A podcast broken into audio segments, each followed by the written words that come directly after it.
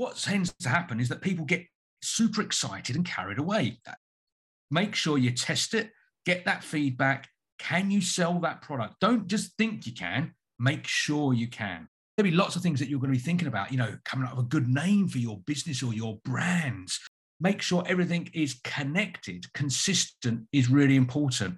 Make sure that your name is not being utilized, the brand is not being utilized, the logo is unique and you're not copying somebody else's. My top business tip I always suggest to any startup business or any established organization is get out there, build relationships,